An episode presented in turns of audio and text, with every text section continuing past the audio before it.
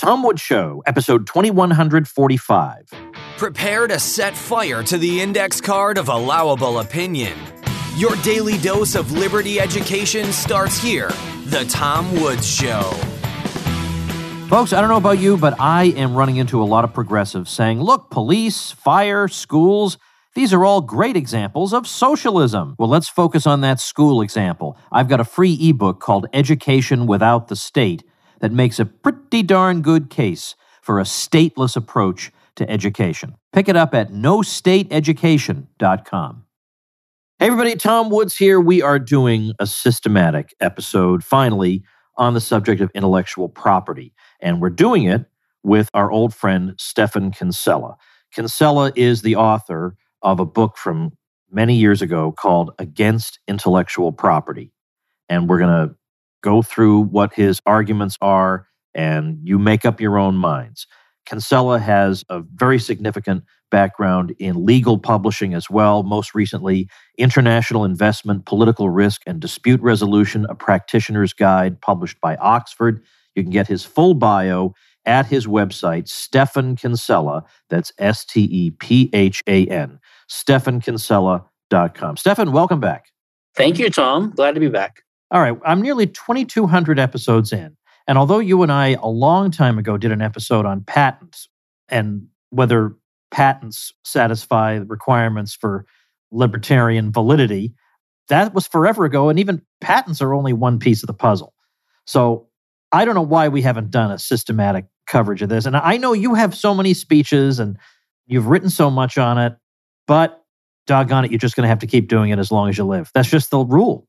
Well, for with, Stephan Kinsella. With the right host, this could be my number one uh, explanatory piece. So, oh, uh, all right, all right, challenge accepted. all right, so let's start off with the philosophical background here, spelling out the framework of property rights, and of course, related to that, what constitutes aggression.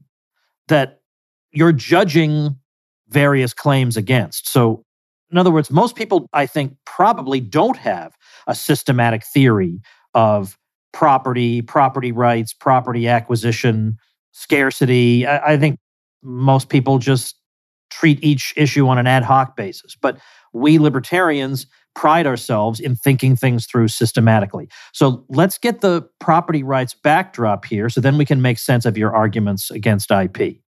Yeah, I think one problem is people approach this with the question are ideas or innovations or artistic creations are they property? So like their question is is something property? And that very way of framing it is based upon a confusion. So the question is not whether something is property right? So we have to understand what do we mean by the word property? And i think what happened was the word property came to be associated with the object of ownership even though it's more correct to say we human beings, we human actors have property rights in certain resources or we have ownership of certain resources. So I have a property right in a given thing. But over time, we start saying that thing is my property. So then the question becomes, well, is that property or not? So, like, that's the mistake in the first place. So, when you say, well, we have property rights in things, what does that mean? That means that we live in the world, we're human actors, we have scarce physical bodies, and we need to use things to survive and we have the potential of conflict with other people. So in society, we develop property rights, which are basically ways of allocating the rights to use these things that we could otherwise have conflict over. So that's just, that's all property rights are. Property rights specify which person owns this thing, which person has a property right in this thing. So the entire purpose of property rights is to help us reduce or even avoid conflict so that we can use these resources in a peaceful, productive way without conflict with each other. Now, the traditional private law, common law approach to this is we assign property rights with certain basic, natural, intuitive principles. One of which is in the case of your body, everyone owns their own body, right? So we're opposed to slavery, basically. Everyone owns themselves, as you might say. But in the case of all these other things in the world that we need to use, these scarce resources, these are assigned basically first by first use because They're originally unowned, no one's using them. And the only way we can survive in the world is to start using these things. So that means the first person to use a resource has to have the right to do it. So the kind of core of property rights in external scarce resources is first use, or sometimes people call it homesteading or original appropriation. And then once you own this resource, you can assign it to someone else by contract, by gift, or by sale. So basically, contract, first use, and self ownership are the core of how we determine who owns things. So that's what property rights means. So once you understand it in that way, it becomes clear that all these intellectual property rights are totally incompatible with that. All right, now it becomes clear what the problem with intellectual property is. Because, and this was the thing, as soon as you explained it this way all those years ago, this was the thing where I thought, if I'm going to come up with a response to this, which I have never done because I don't think there is one, this is where the rubber meets the road. Because number one, ideas obviously aren't scarce. If I have an idea in my head, that doesn't mean that you can't simultaneously have it in your head. I'm not trespassing upon you or anything you own or your bodily integrity or anything by also entertaining that idea or by implementing that idea, by actually instantiating it within some property that I own that I did not steal from you. I didn't defraud you in any way. And so, therefore, this claim that I thought of something, so I own this idea. It's difficult to square with the property rights framework you just described. And the property rights framework you just described is, from what I can see, the libertarian property rights framework. What is the standard argument in favor of IP? Again, it doesn't necessarily have a philosophically well thought out property rights backdrop, but what are the claims made? I mean, I think the claims are generally a utilitarian claim that, well, of course we have to protect people's property right in their ideas or their words or their videos or their t-shirt designs or whatever because otherwise how could people make a living doing this so it's all it's utilitarian or it's simply this sloppy idea that i can own an idea so Correct. let's start with that second one first well yeah so there's a confusion here. So first of all people don't often really understand what intellectual property is and they don't define what they're even talking about. So you'll have half of the people that argue for ip if you accuse them of being in favor of ownership of ideas they will get upset and they'll say i'm not in favor of the ownership of ideas. I'm only in favor of the instantiation of an idea. And then the other half will get upset with you if you oppose ownership of ideas because they think you're a communist. So they both fight each other because they don't have a coherent theory. I think what happened was a mistake crept into libertarian theory in the beginning because people started associating one of the consequences of libertarian property rights with the nature of them. And that is this in an analog world before the modern information age, you know, by and large, when you have security of property rights in these material resources, then it gives you the ability to work with them and to use your intellect to transform these things to make products and innovations and to by and large profit from that. So basically, you see that typically when you work hard and have a good idea and you have property rights, you tend to make a profit. So people tend to start saying, you have the right to the fruit of your labor, something like that. And then they say, well, if you work hard, you have the right to reap the rewards of your hard work. And then they say, well, if you work hard intellectually, you have the right to that too. So they start thinking that if you work at something, you deserve a profit or a return, which almost is Marxian, right? I mean, you really don't. I mean, entrepreneurs have to take the chance of loss. You know, if you work hard, you might suffer a loss. So there's no right to a return, there's no right to a profit. And the other thing is what I call libertarian creationism. There's a misunderstanding that one of the sources of property rights is creation. But this is a mistake. As I mentioned earlier, the primary source of property rights in external scarce resources is either you're the first one to start using it in the world. It already existed and you're the first one to start using it. So you appropriate it or you homestead it, or you get it by contract from someone else. In neither case did you create anything. What creation has to do with is the economic side of things where you increase your wealth. So if you take a scarce resource, a raw material, a factor, an input, and you transform it with your labor or with your effort and with your intellect and your creativity and you make a more valuable you know output product that you can sell for a higher price or that you can use to do something more useful. Like let's say you use your, your skills and your labor and your intellect to take an unowned piece of wood and other materials and you make a fishing net and that fishing net now allows you to catch more fish so what you've done is you've transformed a thing that you already owned which was the raw materials into a more valuable output product which increases your wealth. So creation is a source of wealth but it's not a source of ownership. And you can see this if you think of the worker on henry ford's assembly line making model t cars. You know, he is helping to create these cars, but he doesn't own them because he didn't own the input factors. Okay. So creation in that case is not sufficient for ownership.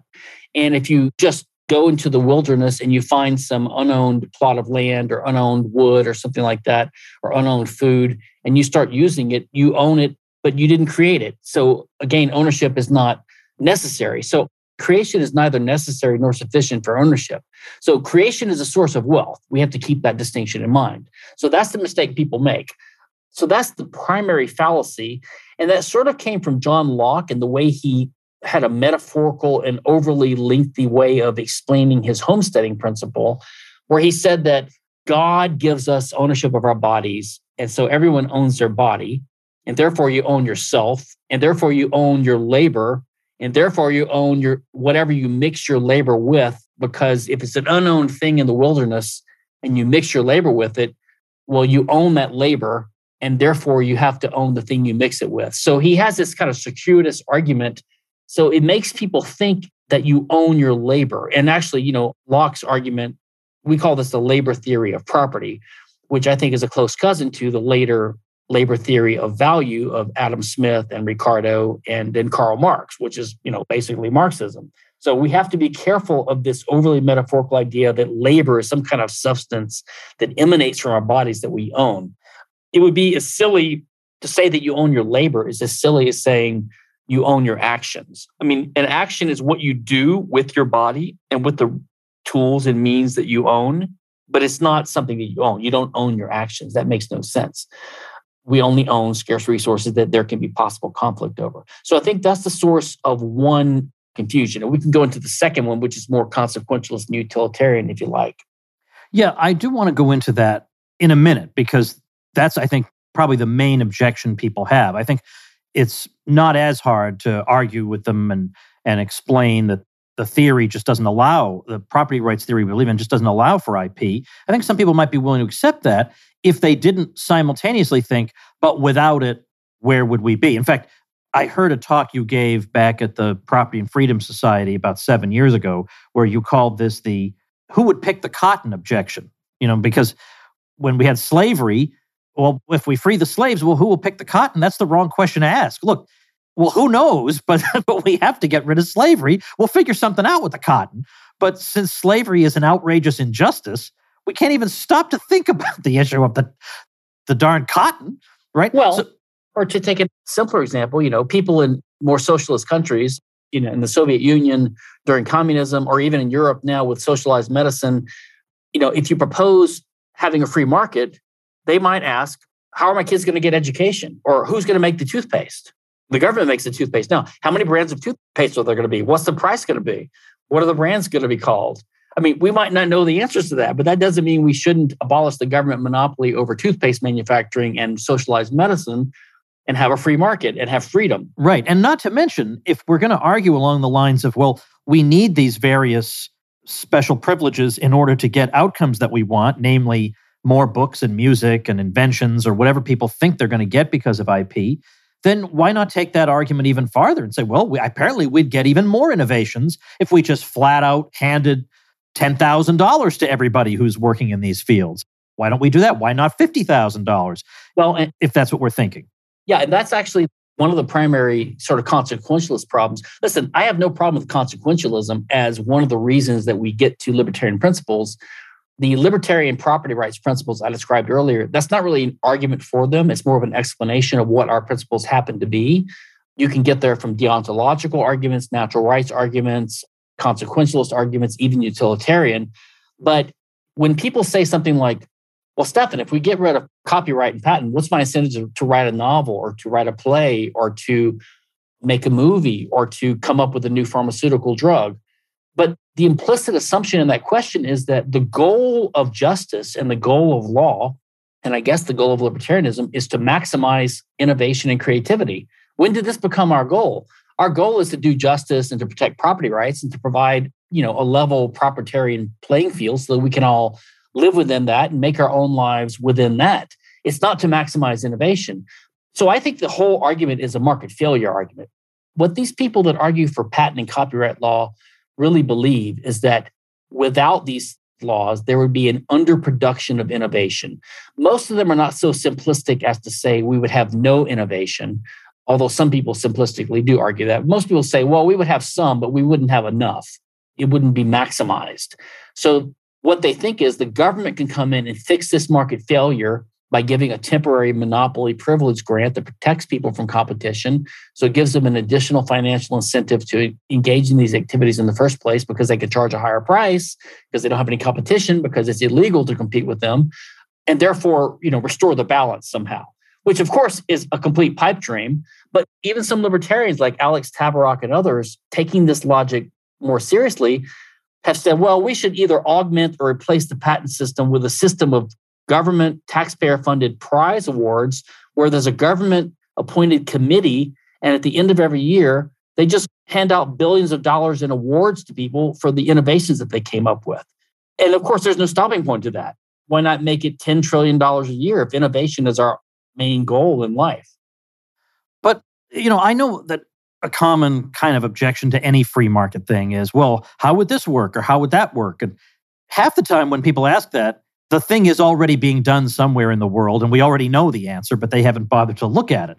But in other cases, yeah, we, we might not immediately know exactly how it would be done. But at the same time, it is, I think, a little bit of a cop out to say, well, we'll just have to wait and see.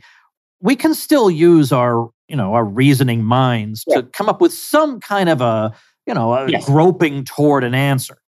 I think you can have an answer as long as you first establish that number one, the fundamental question is not how do we maximize innovation? That's not the question of justice and law. And number two, if the question is not a loaded question where they're basically demanding that you give them a guarantee, otherwise they're going to keep favoring this system. So it would be like saying, okay, you want to get rid of public schools and welfare. Can you give me some ideas of what it would look like in a private system? So that's a reasonable question. Okay. But if they say, I'm only going to abolish the public school system and welfare if you can guarantee that just as many people will get a free education and free, you know, welfare support. Then they're demanding a guarantee. They just want it done in another form. So as long as you kind of address those things, but of course we know because like in the field of copyright, because of the internet, ever since the last 15, 20 years, piracy has become rampant. So it means it's extremely difficult for the copyright owners to enforce their copyright now. So basically, we live in a world already with copyright has largely broken down, except for large institutional players. And we see what's happened. People have adopted different methods and techniques to monetize what they do, given the fact that it's easy for people to copy easily distributed works like podcasts or lectures or songs and music, even movies and books. So all we have to do is open our eyes and look around and see. In the patent field, there are many industries that are not patented because the producers find it to their advantage to use trade secrets instead. So in those industries, they don't actually use intellectual property law at all, and they work fine. In the software field, you have open source software. There's a whole, you know, probably the majority of most software innovation is done with the producers intentionally getting rid of copyright by use of these licenses that they use, these open source licenses. And then there are certain industries where there is no copyright or patent protection, like perfumes and fashion design. And those are both flourishing industries that work just fine. Of course, there's lobbying all the time by the people inside those industries to get some kind of IP protection to protect themselves from competition. But the industry itself flourishes and is working just fine without IP. So you can find tons of industries where there is no intellectual property. And historically, of course, in the past, until the modern era, there was no systematic patent and copyright law. And we had tons of innovative, uh, scientific, and technical innovations and amazing works of art produced. All right, here's what I want to know. Let's imagine, just to give people a, really specific example that you teach an online course. A lot of people have courses online. And so the course consists of a series of videos and some homework assignments and stuff like that. Now, I also have some online courses, but suppose I said, All right, here's my online course. It costs you $25, but part of the requirement is that you can't share the videos with anybody else. These are intended for you and for you only. And I'm not granting you the right to spread them around. Now, somebody could say, well, okay, fine, but I'm not stealing from you by downloading the video and uploading it to YouTube. So you really have no gripe with me. How does this analysis apply to a case like that? Well, you certainly could have a contract with your customers, which limits the rights that they have as to how they can use the content that they're basically purchasing from you. And if you want to put some teeth into it, you could add some damages clauses. You could say, look, if you use this in a certain way, then you owe me lots of money. Now, right now with the copyright system, those damages are insane. There are statutory damages of $75,000 per infringing use and all this kind of stuff. Things people probably would never agree to. You know, if I want to buy a $5 book from Amazon, if they say, listen, you can only use this for certain uses, you can't copy it. And if you do copy it, you have to pay X dollars in damages. You know, if it's a hundred dollars, I might agree to that. If it's a million dollars, I'm probably not going to agree. So it depends on what you agree to. The other thing is, of course, it's difficult to police that because the nature of information is that once it gets out, it gets out. But again, that's the danger we face even with IP law. Like even if you have copyright law, people can still violate it and pirate it and things like that. So I do think that there are probably natural limits to what you can do with a contractual scheme like that although you can do it and you can use paywalls i do think that you know most of the time if you are able lucky enough to get a customer to pay you money for something that they can easily pirate for free especially legally in a copyright free world. If you're lucky to get them to pay it you're going to be reluctant to try to get them to agree to pay a steep damages thing for using the information that they're buying. Now you can say listen don't copy this. Keep it secret for a while and that can work. But i think people have to be creative and use paywall systems freemium models, things like that. And things that people don't try to do as much given when they can rely upon copyright. Although nowadays, because of piracy, they're experimenting with these models. Well, you know, in the same way that intellectual property is said to give a shot in the arm to innovation, and we'll get to that in a minute.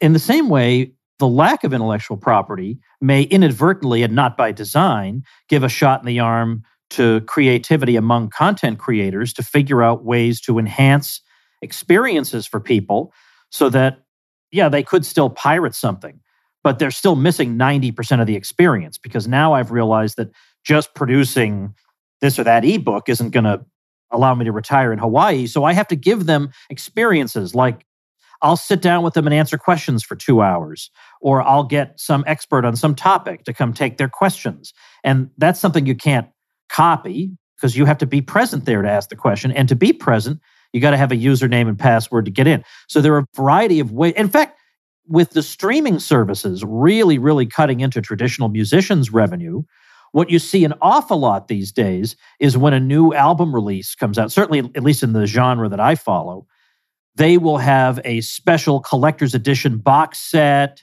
and they have all these different enticements to get you to buy the physical copy given how alluring it is simply to stream it on some service. So again, this has required them to serve the consumer even better. Like there's no natural law that says all musicians need to be multimillionaires sailing around in a yacht. That's not a fixed aspect of the universe. And if they want to be that, then they're going to have to come up with something new for the listener's experience in order to earn that. Well, not only that, I mean, even under a strict copyright regime, most artists don't make a lot of money anyway. So it's not like they're all millionaires just because of copyright. That is true. Yeah, that's right. And it's also true that, you know, once you have a copyright or patent monopoly, it allows you to rest upon your laurels and not innovate as much and be lazier, just let the royalties come in. So yeah, your incentive to add value and to keep innovating is reduced. And not only that, there are many art forms that are heavily distorted and suppressed because of copyright, like sampling and you know, people just making a movie influenced by another one or even making a sequel. I mean, we might have had Atlas Shrugged made earlier than it was and made better if people had been free to do that. You know, there might have been a Lord of the Rings movie made, or there might have been Star Wars sequels that are unauthorized that are better than the ones that were made, but people can't make them. So there's lots of distortions of culture because of copyright. And in terms of patents, I would argue that it's pretty clear that innovation is impeded overall by the patent system because when you get a patent on an innovation that's a successful product, you have a reduced incentive to keep innovating and improving your product because you don't need to, because you can just, for 17 years, you have a monopoly on this thing. And at the same time, your competitors have a reduced incentive to innovate in that field because if they come up with a slight improvement or whatever on your product, they can't sell it because you have a patent that would block them. So it reduces innovation by both the original creator and by competitors. So if you get rid of copyright, you would have more artistic expression, people experimenting with all kinds of things that they're not permitted to now. And if you get rid of patents, you would have more innovation by the original creators and by would be competitors. Still, there will be some people who will say that there are some areas, let's say medical innovation, where the investment required is so overwhelmingly great that if you do have some breakthrough and then somebody comes along, does exactly what you're doing, and sells it for three cents a dose, then there's no reason you would do it. And we would be, yes, you'd have your preferred property rights arrangement upheld, but that's cold comfort to all these people who don't get life saving drugs. So, so the way to look at that is, well, first of all, anyone who's really interested in that case, because the pharmaceutical case is usually held up as the hardest case to argue against patents for. In my view, it's the other way around. I think that patents impede innovation, even in pharmaceuticals, and because they're life saving things, patents do the most damage in pharmaceuticals. But the way to look at it, number one, if anyone's really interested, they should look at chapter nine, I believe it is, of Boldrin and Levine's book, Against Intellectual Monopoly, which is online at againstmonopoly.org.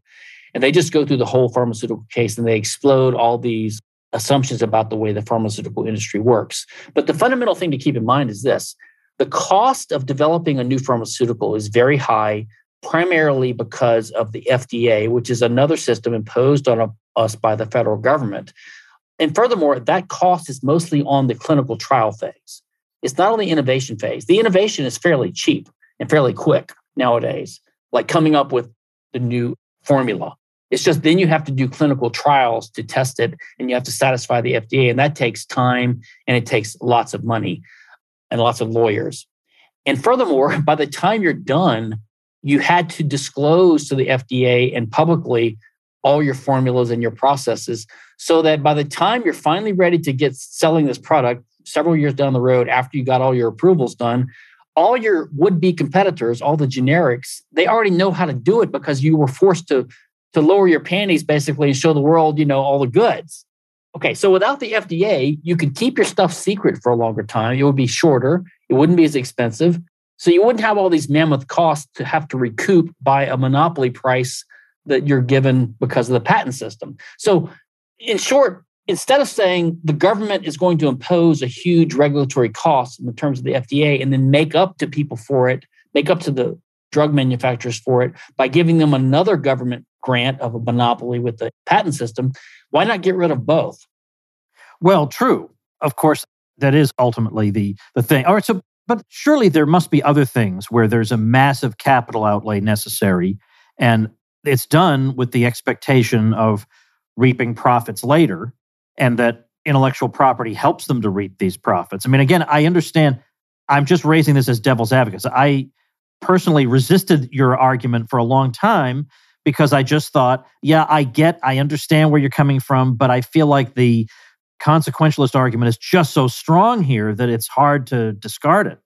Well, there's no doubt that, look, the reason that we libertarians oppose a given policy, a given law, is because it has an effect. Like if there was an income tax, but they weren't able to collect it, I wouldn't complain about it. if there was a drug war that was never enforced, I wouldn't complain about it. If it was all dead letters. So the only reason that we oppose laws is because they have an effect. And the reason we oppose the patent and the copyright system is because it has an effect, which means it is distorting the innovative landscape and culture right now. Which means if you get rid of it, things will change. They'll go back to a more, a less distorted playing field, which means some people will gain and some will lose. Disney and Hollywood and the music industry will lose And maybe some pharmaceutical companies will lose, but everyone else will gain. And the net balance is something we can't really compute because value is, you know, not measurable. But we have no reason to believe that the government intervention is maximizing or increasing welfare. Now, I happen to believe that in the case of pharmaceuticals, we would see more innovation, at least in most fields. There could be one or two things that, that we don't see. But again, the argument you gave earlier could be brought up. You could say, well, right now, let's say the argument of the patent people is correct, and that without the patent system, you have an underproduction of drugs, new drugs. Okay. So instead of having X, you have one half X. Okay. So with the patent system, let's say we have X. Well, but we don't have 1.5X. So maybe the patent monopoly is not enough to incentivize this next breakthrough drug that we could have if we just had a little bit more incentive, you know, to the manufacturers. So let's have a taxpayer funded prize award on top of that. Like there is no stopping point to this idea that the role of the government is to tweak the law and to violate property rights to increase the amount of innovation that the government thinks that we're underproducing right now. And of course, since there is no knowable optimal amount of innovation, we're intervening necessarily arbitrarily. We can't know that there needs to be 3% more innovation. Well, then there needs to be 3% less of what else? What is the other thing that you have somehow decided is not as urgently necessary as you think this particular innovation is? Well, maybe to some other people, that other thing is much more important. Sometimes I've given the example of imagine trying to invent something like an iPod, you know, which is already kind of out of date, but just to try to imagine inventing the iPod in the 19th century, all the technological work you would need to do and all the research you'd need to do to come up with developing an iPod, it would probably consume all the resources of society to do it at the stage that correct the level of wealth was at, scientific knowledge was at. So maybe you could have had an iPod in the 19th century if we had had massive subsidy programs, but you would have lost out on every single other thing that people value. Yeah, we can have a Manhattan Project to make an iPod 1940 or something. Right. well, you know, and that gets at also the nature of innovation. It's always cumulative. It is never like some light bulb moment where someone does it all on their own. Inventions tend to come when their time has come you know so the ipod could not have actually come along in, in 1900 because you didn't have the surrounding technology that permitted it. But when the technology gets to that point it's going to come. Like the light bulb was going to come the automobile was going to come airplanes were going to come at a certain point. And in fact in most of these cases where people file these patents and get these patents there were many competing inventors who were doing the same thing at the same time. You know there's a reason the calculus was invented by leibniz and newton at the same time. And you know, marginal utility was discovered by three economists at the same, roughly the same time. Ideas come when their time has come. You had electric current and batteries and transistors and things like that. So if you give someone a monopoly just because they happen to come up with it first, well, first of all, they're not always even first. You know, there might be someone else who came up with it first, but they just haven't gone to the patent office yet. So the whole thing is arbitrary and it just gives someone a, a monopoly and then allows them to sit on their laurels in that chapter I mentioned earlier in the Boldrin and Levine book on pharmaceuticals, they go into the history of like the 20th century. And Switzerland and Italy did not have patents on pharmaceuticals for like a good 50 year period when they were the dominant manufacturers of pharmaceuticals in the world. And they're still major players even today. So they were among the most dominant producers of pharmaceuticals, even without patent protection. Hey, folks, quick message from Woods here. There's so many things broken in America today, we've almost forgotten how bad the healthcare system is. The government and big insurance companies who have gotten artificial stimulus from the government stand between you and quality care. It's all been downhill ever since your healthcare stopped being something between you and your doctor. Well, Crowd Health's disruptive technology puts your healthcare decisions back in your hands, saving you money and cutting out the middlemen. It's not insurance, it's what insurance should be. There are no deductibles, networks, complicated exclusions, or copays. You can see any doctor you want. All you do is pay the first $500 and submit any bills from there. The Crowd Health community takes care of the rest. So, how does it work? You pay one low monthly total to fund your account. That's less than $200 a month for most people. 100% of your monthly contribution directly funds and reduces the healthcare costs of the community. And unlike insurance, You're not limited by doctor networks. CrowdHealth helps members shop for great care at a fair price, makes payments to doctors and members as quickly as possible, and negotiates on the community's behalf when unexpected bills arise. And it totally reverses the vicious incentives that got the healthcare system into this mess in the first place. Well, stop supporting the broken health insurance system with your hard earned dollars. Join CrowdHealth today to experience freedom from health insurance. Right now, you can get your first six months for just $99 per month when you sign up at joincrowdhealth.com slash woods. That's almost 50% off the normal price and a lot less than a high deductible healthcare plan. That's joincrowdhealth.com slash woods. CrowdHealth is not health insurance. It's a totally different way of paying for healthcare. Terms and conditions may apply. All right, here's what I have in mind. This is what I wanted to ask you for a while. There are a lot of things that, strictly speaking, you have a right to do that are nevertheless really obnoxious to do. For instance, I can be late all the time to social events with my friends. And there's no law against that. They can't put me in jail for that, but that's really, really inconsiderate. And it's annoying, but I have the right to do it. So here's what I want to know. Suppose I see somebody has a t shirt design that's funny and clever and expresses some belief that I have really effectively. And then three days later, they see me selling that exact t shirt with that exact design. Does the original creator have any reason to be annoyed? Now, not that he would go and try to put me in jail, because again, maybe this is a case of I have the right to do it, but right. it's kind of a jerk thing to do. Do you think that's a jerk thing to do? I think that's a question of you know ethics and customs and things like that. I don't claim to be an expert on that, but my personal opinion is there's like literally zero, nothing whatsoever wrong with doing that. The only exception I would make is that there does tend to be a social and ethical prohibition on two things, which I agree with. Number one is plagiarism. Plagiarism means presenting an original work of someone else as your own. So you're basically just dishonestly claiming attribution of something. So it's just a case of you're just lying, and that's just wrong. And related to that is the idea of attribution itself. We do tend to give people credit for innovating certain things not always a patentable or copyrightable innovation or artistic creation, but anything that's notable in society. So there still would be, and there always has been, you know, we know who came up with different inventions in the past, even before the patent system, because history records who did it and people kept track of that. So I think basically it's like writing a paper and having enough footnotes, like footnoting your sources, giving credit to people. So I think that you could argue that's an ethical thing. But merely copying what someone else has done and competing with them and learning from them, I don't see anything wrong with that whatsoever. As long as you're not dishonestly claiming that you came up with it and making a t-shirt, I don't see any obligation to drop a footnote saying I got this from someone else. I think if someone makes a t-shirt or sells a product and they put it out into the world, they are taking the risk that other people are going to learn from that, copy it and emulate it. And if they don't want to do that, they should keep it to themselves. Yeah, I hear that. I still feel like I I would do that. I would feel like a a putz if I did that.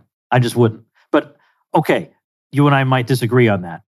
I would say that there is something about not just having integrity, but wanting to make your own thing. You know, if I wanted to compete with a McDonald's fast food hamburger chain, even if I was able to have another McDonald's, which I think you wouldn't be able to, by the way, because of fraud law, but let's say you could do that, you know, you're going to want to put your name on it. I'm going to want to call it Burger King or Kinsella's Burgers. Everyone wants to put their own name on things. If you want to have a breakout product or reputation, you're going to want to brand it, you know, yourself and make a change. So I think it's a little sleazy to just be a complete knockoff guy, but it just means you're low rent. I don't think you're violating anyone's rights or doing anything unethical to the to the original creator. Now, sometimes we get critics of the market economy. They'll come up with wild scenarios of what would happen if the state didn't do X. They would have wild scenarios of what would be likely to happen that you know would never occur. Sometimes we can imagine this when we think about areas of the economy that are private. But what if, you know, we know Rothbard's case about what if the state had provided them for a while, like shoes, and then suddenly you say now the free market's going to supply shoes. People would say, oh my goodness, think of the lack of coordination. We'd have a lot of right right foot shoes and not enough left foot shoes. And you stop and think, well, why would we? What private shoe producer would think that would be in his interest to do? Like, why would you think of that? You know, or if the state had been making batteries and then suddenly the private sector is going to make batteries. Oh, well, they'll make batteries that don't work in all products or whatever. But why would they? Nobody wants that. So why would they do it? But nevertheless, there are some types of scenarios with IP that I think are wildly implausible, but that probably still need to be answered. So, for instance, let's take a, an example that would hit pretty close to home for me. Suppose somebody released one of my books under my name, so they're not claiming they wrote it. They released my book with a much nicer cover. The content's entirely the same, or maybe the content's altered just enough to make me look bad, where it's got me saying outrageous things that I would never say. Is that the world Stephan Kinsella wants? uh, well, I do think people should have that right, yes. Because number one, as libertarians, we're not in favor of defamation law either. So what he's doing arguably is lying. He's lying to people, which lying is not a crime. He's being dishonest and he's defaming you, and defamation should not be a crime either. And he's violating your copyright, but that shouldn't be a law either. I don't think it's a real problem because, listen, that could happen right now with books that are out of copyright, but it never happens. So people always say, well, how would you like it, Kinsella, if I take one of your books and I slap my name on it and I make a million dollars? And I'm like, please do it. Show me how to do that. I mean, if it was that easy, I mean, come on. But so you don't see people selling bootleg copies of Shakespeare's Romeo and Juliet, you know, or Moby Dick or the Bible with their names on it. I mean, you're totally free to do that right now or even to take your name off of it. And so make a bootleg copy. Why would I buy your copy of the Bible when I can go get the authorized copy for $7 from Amazon and know that it's not been adulterated by some hack? I mean, we just don't see that happening now. So it's just, it's not a realistic danger we even have to worry about. Okay. But as I said, nevertheless, sometimes you have to talk about things like this. So if it, ha- if it happened, then, you know, you would simply be selling your authorized copy and if anyone accuses you of having said this on page 12, you can say, well, you're just factually wrong. That's not my book. Look at my book on my website, look on page 12, and you'll see I didn't say that. You're reading an adulterated copy. I mean, you know, with defamation, which I view defamation as a type of intellectual property law too, although it's not typically called that because it's a reputation right, similar to trademark law. But you could argue that the existence of defamation law makes people believe false claims because if someone makes a false accusation of you right now, then everyone knows that you have the right to sue them for defamation. And if you don't sue them for defamation, they assume, well, it must have been true. But if there was no defamation law and you didn't have the right to sue someone for defaming you, then people would be more skeptical of claims because they would understand that people are free to make false claims. So, likewise, I think if they knew that people were running around making these adulterated copies of people's books because they had the perfect legal right to, they wouldn't be so willing to trust it without going to the original source and verifying it. Well, how about trademark, though?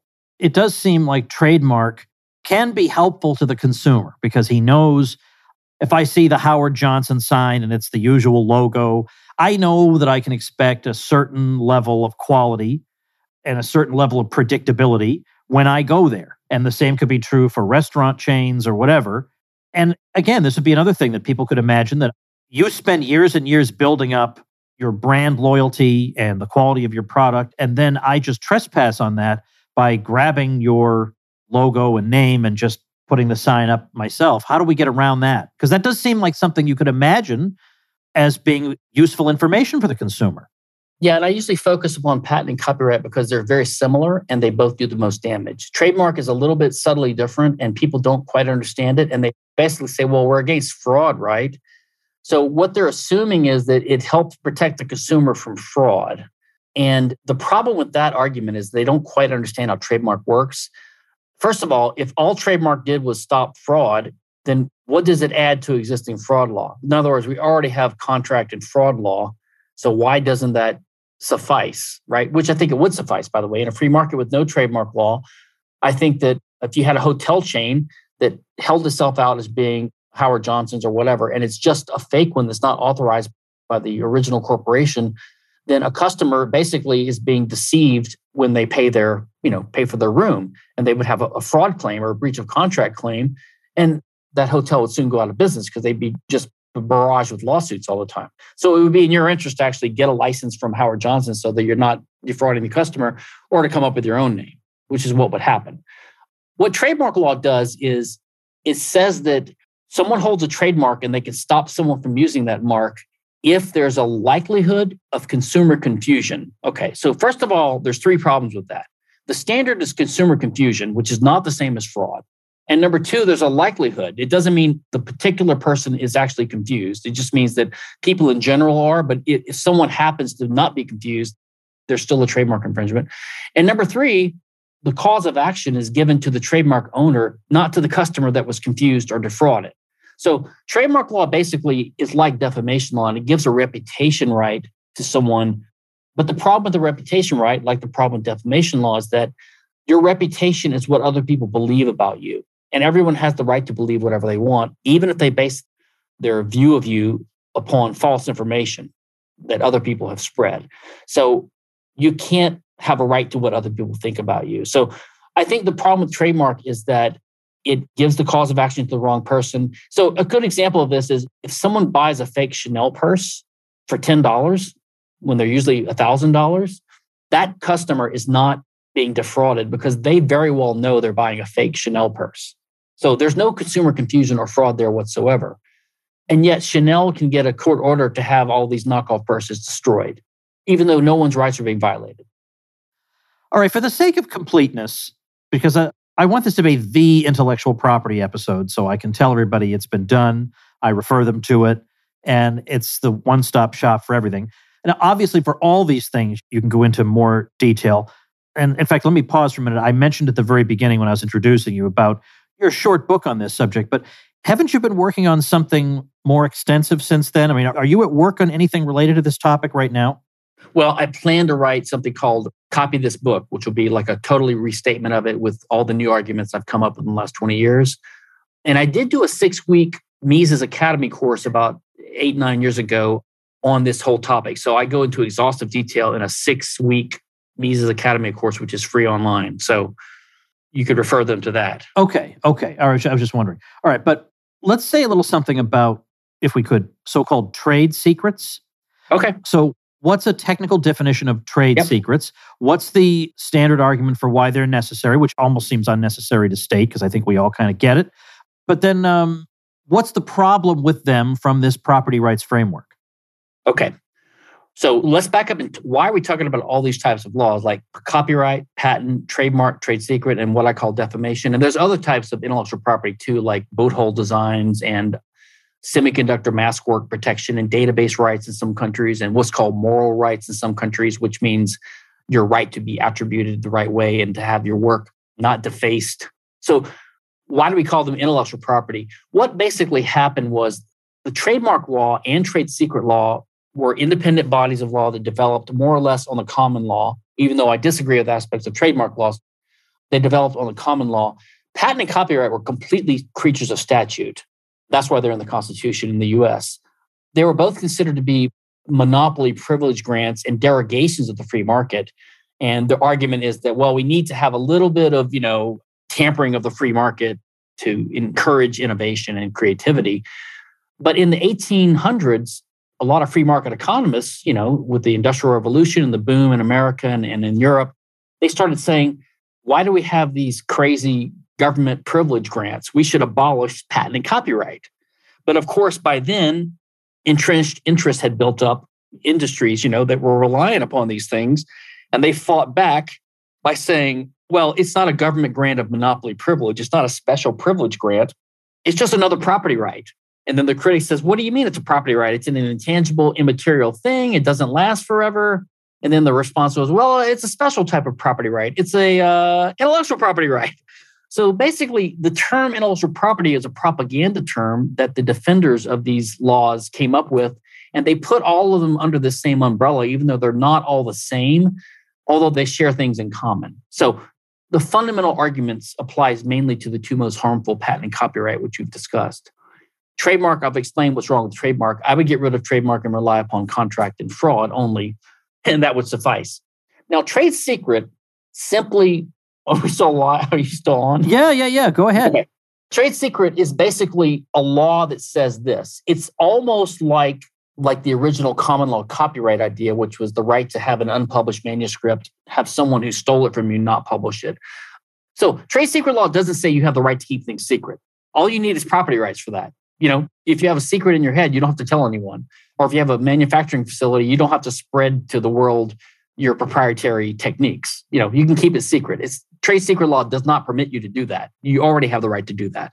What trade secret law says is that if you have some proprietary technique that you're using commercially that gives you an advantage over your competitors and you're taking reasonable steps and due diligence to keep it secret, then if it starts to leak, you can go to a court and get a court injunction against the person that it leaked to to tell them they can't spread it further.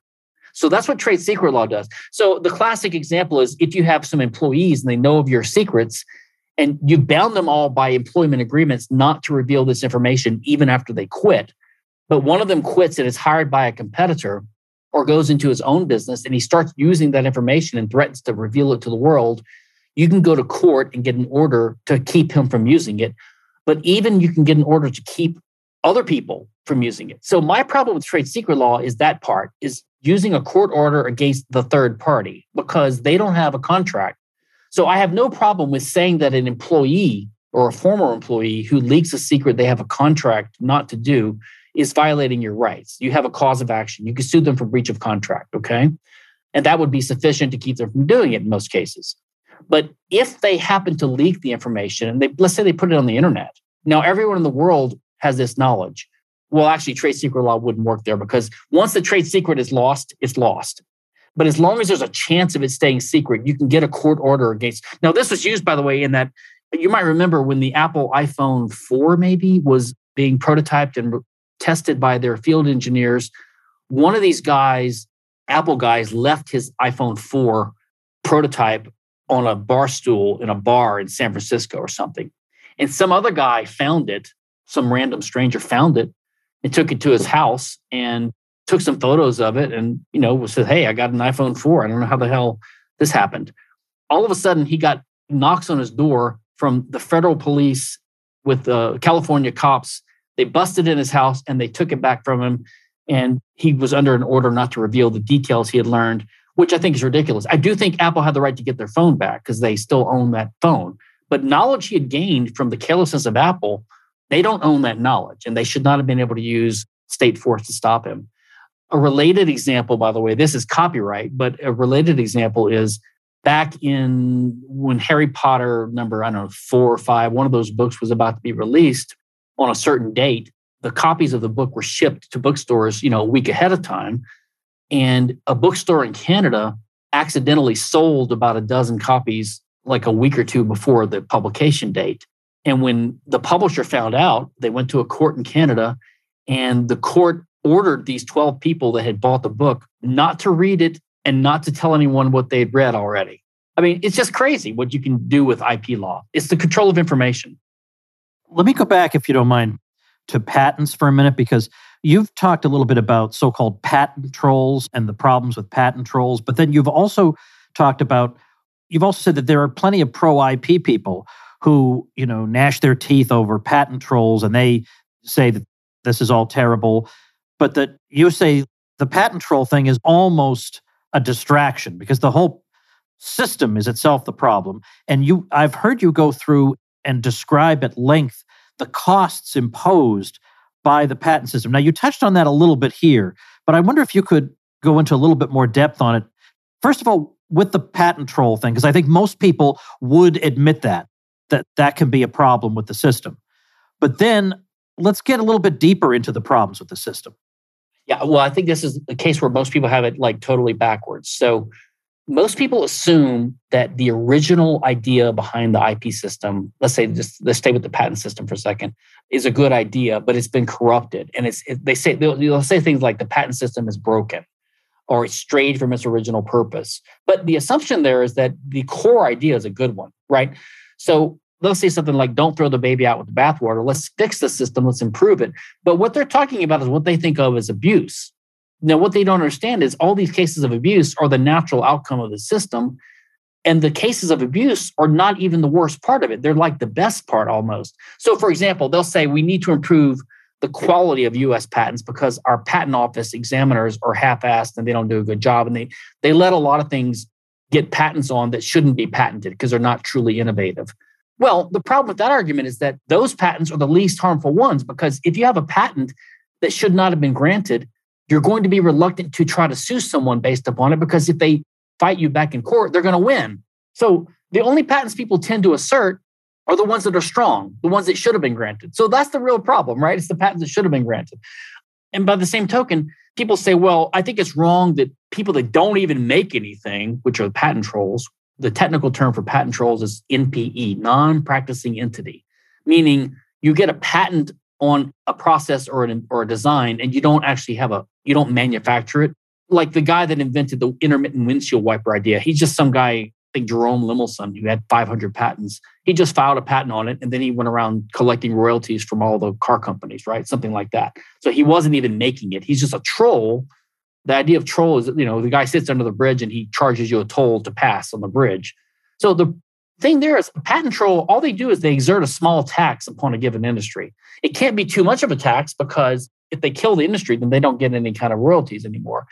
And if they charge too much, they're going to get someone's going to fight back and invalidate their patent, maybe. So they just take a little taste, you know. So they're a drag, but they're just a small part of the patent problem. The real patent problem is not from bad patents; it's from good patents, and it's not from patent trolls. It's from people that are competitors people that are practicing entities that make the product that's covered by their patent because they are going to seek not only damages from competitors who are making that, they're going to seek an injunction from the court ordering you not to make it, like to shut their. They don't want their competitors to keep making it and just pay them some money. They're going to shut them down. So the fundamental problem is the essence of the system itself. You know, it's that old quote: "The thing itself is the abuse." It's it's not it's not that we have to fight patent abuse and the broken aspect of it inherently it's an evil system. When people say, "Oh, there's an outrageous patent granted on, you know, a centrifugal machine to help deliver babies or something silly like that," it's like, you know, every patent is outrageous because you're giving someone the right over an idea. Now, in the very beginning, you asked me a question about one of the arguments people use, and it's this creation idea. The fundamental mistake people make is this when you own a resource, you only own that particular instance of that resource you don't own its characteristics or its features. So, for example, if you own a red car, okay, a red car that weighs 3,000 pounds and is 10 years old, you don't own its age or its color or its weight or the way it's shaped. You own that car, and that car happens to have these characteristics or features, or you could call them its properties. And you see why the word property starts turning into a metonymy or a stand in for the thing itself. Okay. But the thing is, people start thinking, well, I own the characteristics of the thing I own. But as Roderick Long points out, that means you're owning a universal. So it would be like if you owned a red car and now you own red because you own the red in the car. So that means you own every other red object in the universe or every other red car, which would be ridiculous because someone else already owns those cars. So by owning a universal, it basically undermines property rights in scarce things in the world, all property rights. This is why there's always a conflict between intellectual property and property rights and scarce resources. It's not just like another property right, which the IP advocates want to paint it as. Just like if we have positive rights, they don't add on to the negative rights that we have, they take away from them. Like if you grant someone a welfare right, that means they have a right to get income from everyone else. So that takes away from their property rights because they have to pay taxes to you, right? Nothing is for free. It's the same thing with like monetary inflation. You can't just print money and give it to the poor because that inflates the money supply and debases the purchasing power of everyone's money. Nothing comes for free. And if you grant IP rights, you necessarily subtract away from and take away from property rights and real things. Now, when it comes to information, this is where an understanding of Mises and praxeology comes in handy because Mises views humans as acting, which means we are human actors guided by our intellect and our will with a view towards the future and things that we want to change. And we have an understanding of the way cause and effect works in the world and what scarce means we can use these tools, these scarce resources to achieve our ends. So every time we act, we employ a scarce resource, that is our body plus other tools in the world. And that action is always guided by knowledge. So the two fundamental ingredients of successful human action is the availability of scarce resources and the availability of knowledge to guide our action. But property rights only apply to the scarce resources, not to the knowledge, because the knowledge can be copied and shared and emulated and learned and competed over. And if you think about what knowledge is, it's a characteristic or it's a feature of a thing that's already owned, just like the color red or the weight of an object, because information is not an independently existing thing that can exist in the world by itself, which is why you can't own it. It's not a scarce resource. It's always just the arrangement or the patterning of an underlying scarce substrate or carrier or resource. So a book is the way, you know, a novel is the way ink is arranged on the pages of a book or the way electrons or atoms are arranged in a computer's memory, right? And design for a machine is just the way you would arrange certain physical material parts to achieve some useful result. So it's always the way things are arranged. And the reason you can't own these ideas and this information is because it would be like owning an attribute or a universal. It would give you ownership of everyone's property, which is fundamentally the problem with intellectual property is that it's what I call a negative servitude. Intellectual property is not really the ownership of information because it's impossible to own information. It's not just that it's immoral, it's impossible because ownership is always the legal right to use physical force to retain control over a certain thing, and physical forces can only be used against physical material things. So, whenever you grant someone the right to copyright or patent, it's really a disguised way of granting you a property right in someone else's scarce resource, because that's what ownership of universals does. So, for example, if I own a patent on an iPhone, I basically own the raw materials of all my competitors because I can keep them from using them in a certain way. And if I own a copyright in a book, that gives me a partial property right in the paper and ink of everyone on the earth because I can keep them from using their paper and ink to print, to arrange them in a certain way. So that's the fundamental problem with patent and copyright. It is the disguised grant of a negative servitude or a negative easement over other people's scarce resources. And the problem with that is that it's not consented to. There's nothing wrong with negative easements as long as they're contractually agreed to. That's what homeowners associations are. That's what they're based upon. But in those cases, the owners freely grant these negative easements to other people. But in the case of patent and copyright, the government grants it for the owner without their consent. Wow. I think this is a pretty thorough episode. But of course, I think still there'll be people the, in the back of their minds have objections. But I want you to think about the logic of what's being described here. Then, secondarily, what would society look like in the absence of intellectual property. But first, see is there anything wrong with the theory? Start there. And then, if you're convinced that the theory is right and that there are no errors involved, there's no injustice involved, well, then the question becomes all right, well, then what is society going to look like at such time as we decide that this is not a good system? Now, it seems like there are so many vested interests but you know what? You could say that about any government program, couldn't you? There's so many vested interests in it that it's almost unimaginable that it could ever be gotten rid of. Is there any kind of change, or I hate to use the awful word reform, that would be somewhere between the present system and abolition that you would think is at least moving in the right direction? I think the problem is that there are three industries in the US Hollywood for movies, the music industry for copyright music, and then for patents, the pharmaceutical industry. Those three industries have such a tight grip on US policy.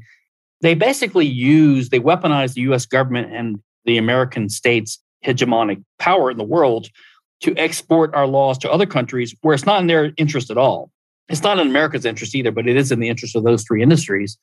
So the entire world's IP systems have been bent in the US direction for the benefit of these three industries. And you know, they're not going to give up without a huge fight.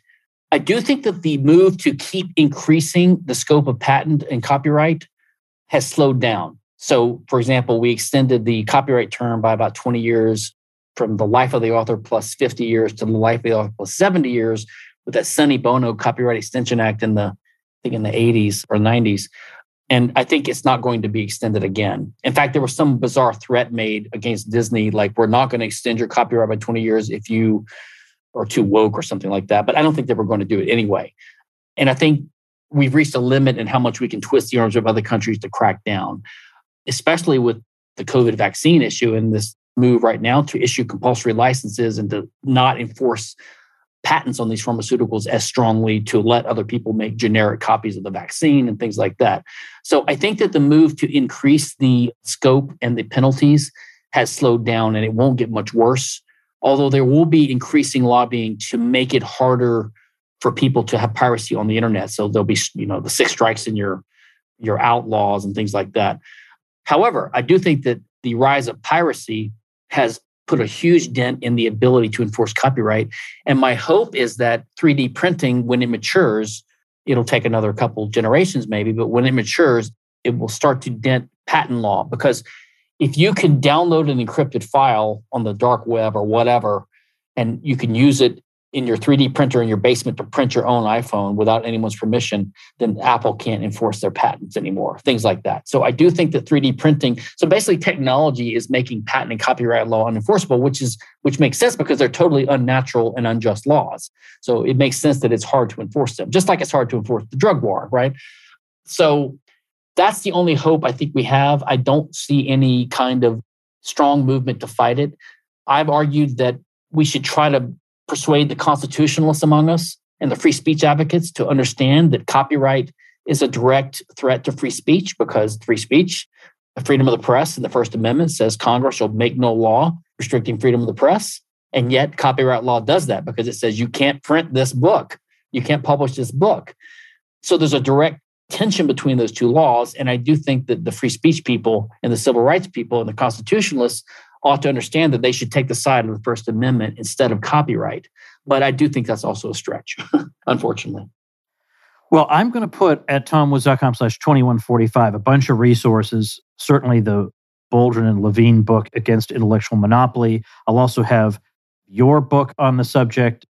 Maybe I'll find a, if, if there's a link or two on some other aspect of the question that we didn't get to where you're covering it, I'll put I that would, up there. One thing you should add, Tom, I just recently wrote like a 20 year retrospective on my original book. Oh, definitely then. And in that thing, I kind of went through about a dozen or two arguments that I plan to elaborate at more length on in a lengthier treatment down the road. But I gave lots of summaries and links to scattered discussions of those things. And that's on my uh, website. And I'll send you the link for that. Okay, got it, got it, got it. All right. So all that will be up at tomwoods.com slash 2145. Well, I appreciate you taking all this time with me today. It had to be done. Now it's been done. I'm very happy with it. And given all the stuff that'll be up at tomwoods.com slash 2145, people can dig as deeply into this as they like, and they're going to find quite a lot of food for thought. So thanks so much, Stephan. Thanks, Tom. All right, everybody. I want to let you know that we, of course, had a long episode today. This is like two Tom Woods show episodes, without a doubt. And I told you there'll be a couple of weeks here and there when I'm going to do just four rather than five. So I think this week, especially because I just have so many things going on at the moment. So this week, there'll probably be just two more episodes. One of them is going to be on the January 6th situation. We're going to be talking with Jason Rink, who knows an awful lot about that, has been doing a live stream of the hearings. So this is going to be great. I don't know what the other topic will be, but I'm sure equally great, no doubt. So that's the situation. Then a few more next week, and then we'll be more or less back to normal. I think I have a bit of an announcement to make about the direction of the show starting the middle of the summer. Because if I get my way, I'm going to be adding a feature to the show that I think is going to make everybody happy. Two features, as a matter of fact. So stay tuned for that. Thanks so much for listening. And if you like and appreciate the Tom Woods Show, then warm my heart by joining my private community, supportinglisteners.com. You can join the Tom Woods Show Elite there. It is a no censorship platform where I host it. I also give you a lot of goodies as members of my supporting listeners program. I even have parties at my own house for my supporters because I really, really do appreciate when you folks support me. So, supportinglisteners.com, very countercultural thing to do is to support Old Woods here. So, check that out, and I'll see you all, uh, uh, if not tomorrow, then the next day. Become a smarter libertarian in just 30 minutes a day. Visit tomwoods.com to subscribe to the show for free, and we'll see you next time. Like the sound of The Tom Woods Show? My audio production is provided by Podsworth Media. Check them out at podsworth.com.